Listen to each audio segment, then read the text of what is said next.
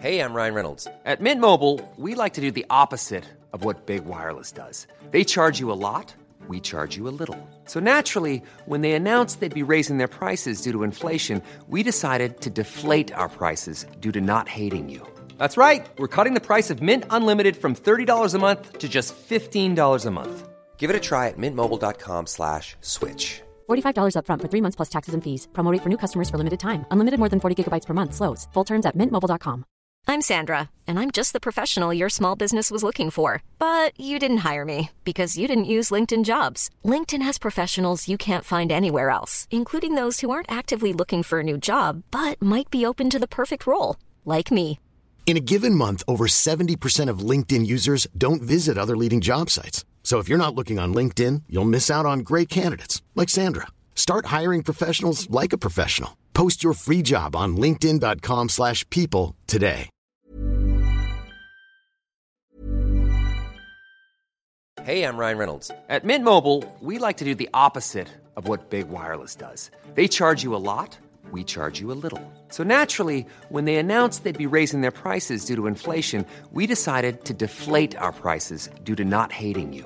That's right. We're cutting the price of Mint Unlimited from $30 a month to just $15 a month. Give it a try at mintmobile.com slash switch. $45 upfront for three months plus taxes and fees. Promo rate for new customers for limited time. Unlimited more than 40 gigabytes per month. Slows. Full terms at mintmobile.com.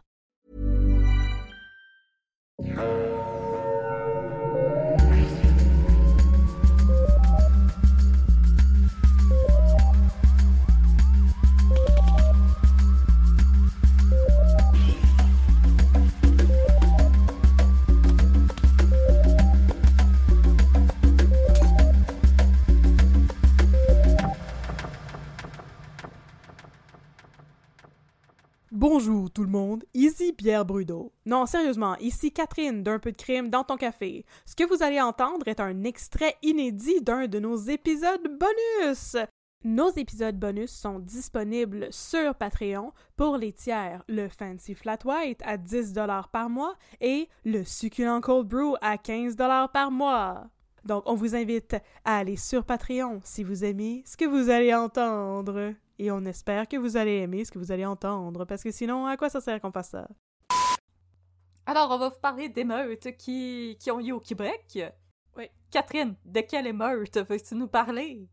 Why, riot, I wanna riot, why, riot, around the world. Comme disait Moi, The Clash. Oui, mais moi je veux. euh, moi, I'm stuck in Folsom Prison. Mais c'est ça, moi je vais vous parler d'une émeute de prison. Euh, puis là, j'ai déjà fait euh, des émeutes, puis j'étais comme, ah, c'est chill les émeutes, mais j'avais pas couvert des émeutes où il y a du monde qui meurt. Et honnêtement, j'aurais aimé ne jamais entendre parler de cette maudite émeute de marde. Voilà. Je vous entraîne dans le cauchemar. Et toi, de quoi tu vas nous parler? Moi, ça va être plus soft et dans l'air du temps. Je vais vous parler de Oui. l'émeute anti-vaccin de 1885. Et euh, on a décidé que... Ben, j'ai décidé que j'allais commencer puisque le mien est plus court. Oui, parce que le mien est terrible. Fait que, on va y aller parce qu'on a bien du stock aujourd'hui. Alors, je vais vous parler de l'émeute anti-vaccin de 1885. Mes sources, la page Wikipédia. la page Wikipédia de l'épidémie de variole de 1885, elle est très bien faite. Euh, c'est vraiment une meaty euh, page Wikipédia. L'article de James H. Marsh sur l'encyclopédie canadienne. On n'a rien inventé, un article de Isabelle Haché pour La Presse. Un article sur le site des chroniques anachroniques et un épisode de L'Histoire nous le dira de Laurent Turcot. C'est bien cute, ça, euh, chronique anachronique. Oui, euh, c'est c'est un très bon site, très bien écrit.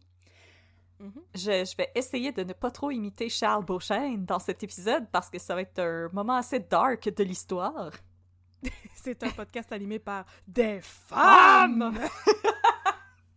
Alors, transportons-nous, si vous le voulez bien, au Montréal de 1885. Nous sommes à la fin du mois de février 1885. Ah!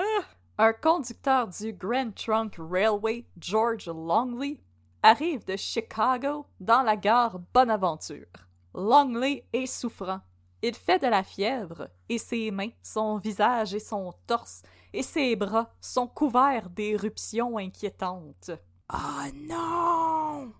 Il sera admis à l'Hôtel Dieu de Montréal pour être traité pour ce qui semble être un cas de variole. Si George Longley survit, sa literie infectée va infecter Pélargie Robichaud, une Acadienne qui travaillait à la buanderie de l'hôpital. Oh non, attends, comment t'as dit qu'il s'appelait? Il s'appelait George Longley? Ouais. Fait que là, au lieu de Typhoid Mary, là, on a Cholera George. Ben, en fait, c'est Pélargie Robichaud qui va être la patient zero. Ben, c'était pas lui le patient zero? Non, parce que lui, il va s'en remettre. C'est Pélargie qui va être infecté puis qui va sortir de l'hôpital puis le donner à tout le monde. Euh... Moi, je pense que c'est du sexisme puis que c'est lui le patient zero. c'est correct. c'est lui qui l'a donné à elle, c'est lui le patient zero! Écoute, écoute, écoute, moi je cite mes sources. Hein? Bon, ok, parfait, Alors, parfait. Pélargie Robichaud était une Acadienne qui travaillait à la buanderie de l'hôpital. Elle va mourir le 1er avril 1885, suivie quelques jours plus tard par sa sœur qui vivait avec elle, Marie. Poisson d'avril. C'est le choléra. Le pire. Toc, toc. Le pire poisson d'avril. Ah. Pélargie Robichaud est considérée comme la patient zéro d'une épidémie de variole qui va bientôt emporter 3000 Montréalais et Montréalaises, la majorité des victimes francophones et catholiques, âgées de moins de 15 ans. Oh non, on est persécuté par la variole encore!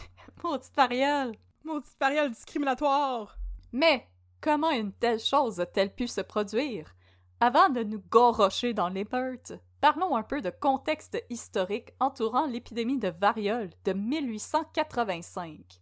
D'abord, mais c'est quoi la variole, aussi appelée petite vérole? Qu'est-ce que ça mange Ça en a-tu hiver? rapport avec le choléra? Non, c'est pas ça pantoute. Non. Tantôt, je parlais du patient zero du choléra. T'aurais dû me reprendre. J'ai eu de l'air d'une totale tweet. Non, tu parlais du typhoid. Ouais, je parlais de Typhoid Mary, mais après ça, j'ai dit que c'était- Cholera George. Écoute, c'est tout, euh, Bon. tout un cocktail de vieilles maladies. Ben écoute, anyway, tu pourrais pas m'empêcher d'avoir l'air d'une totale tweet parce que c'est ce que je suis. Mais c'est pour ça que je t'aime.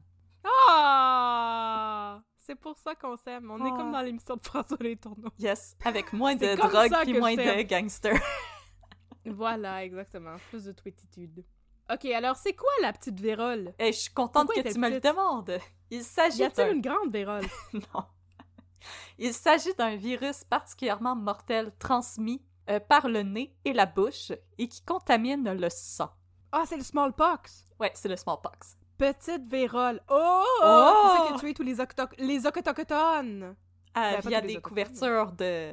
Les couvertures du euh, méchant Monsieur Amherst, fait qu'on y a enlevé sa rue puisqu'il était méchant. Ouais. Hey, mais parenthèse, là, euh, tout le monde aime ça quand j'interromps à toutes les deux secondes. Ouais. Hier, j'ai écouté un podcast sur euh, la colonisation de l'Australie, hashtag sujet controversé, puis ils ont dit que la, la smallpox, là, ça avait tué le deux tiers des populations aborigènes. Deux tiers. Seigneur, C'est pas assez épouvantable? c'est dégueulasse. Si bolac. En tout cas, oui, on reprend. Let's go.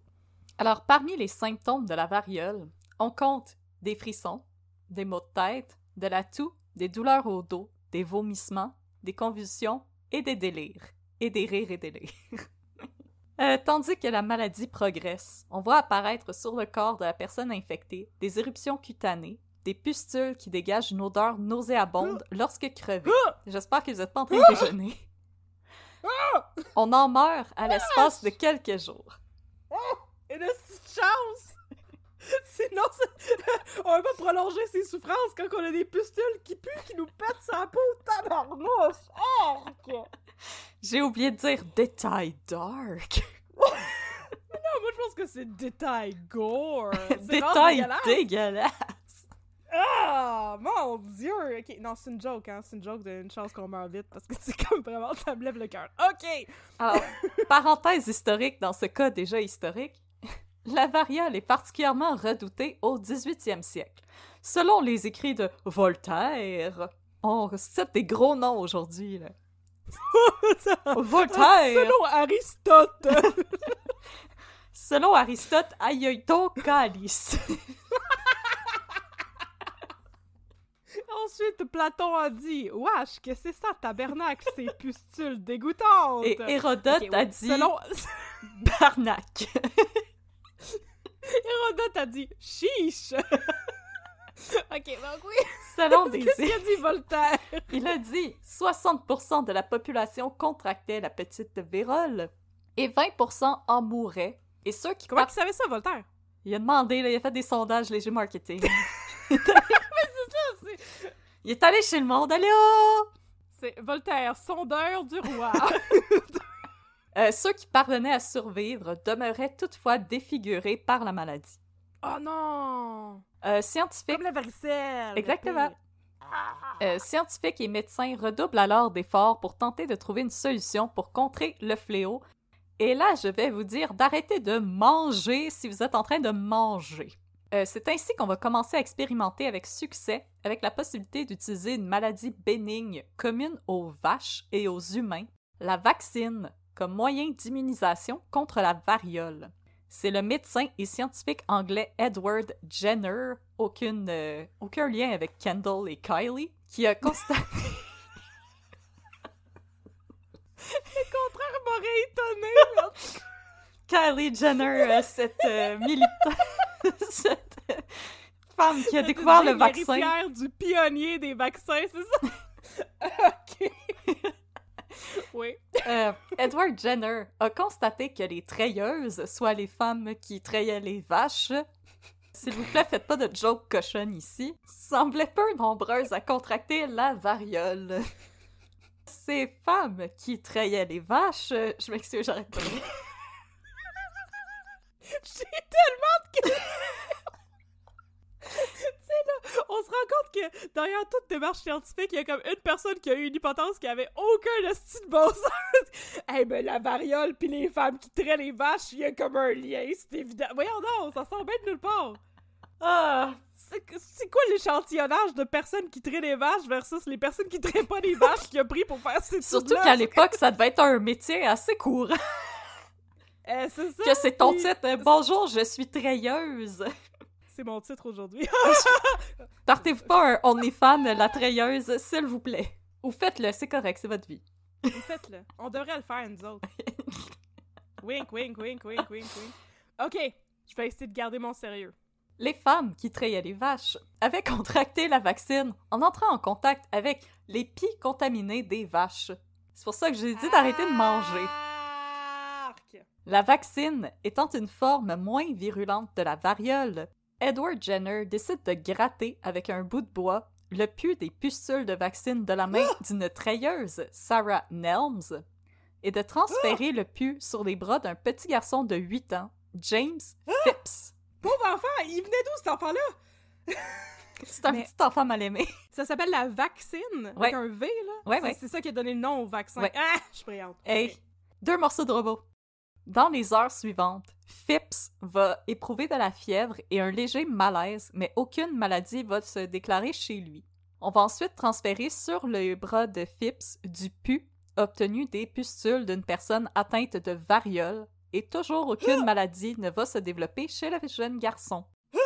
Ouais, mais c'est parce qu'il avait pas dit que la variole, ça se transmettait par euh, le nez puis la bouche?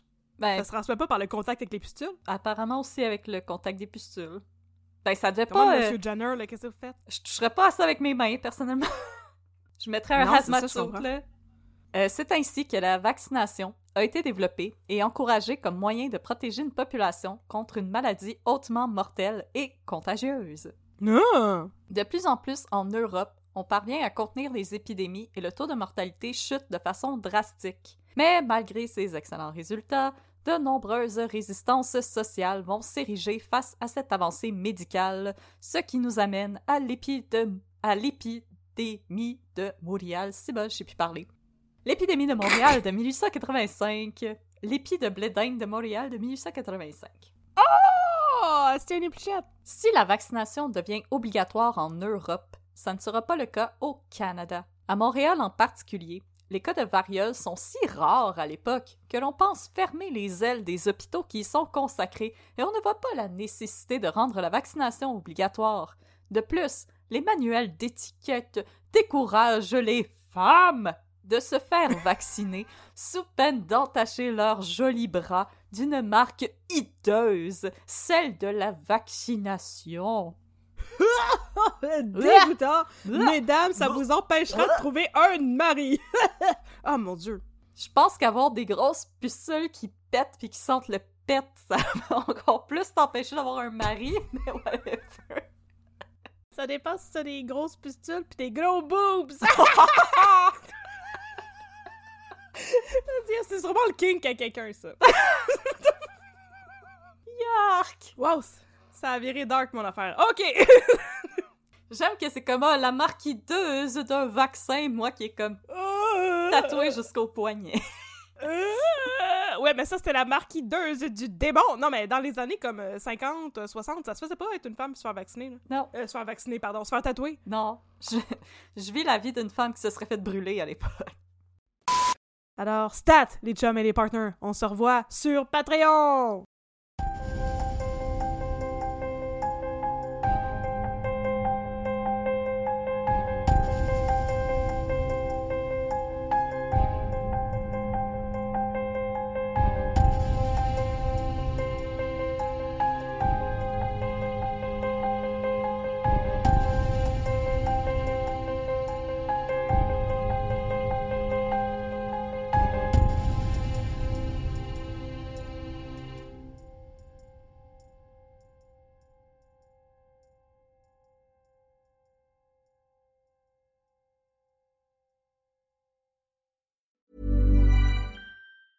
Even when we're on a budget, we still deserve nice things.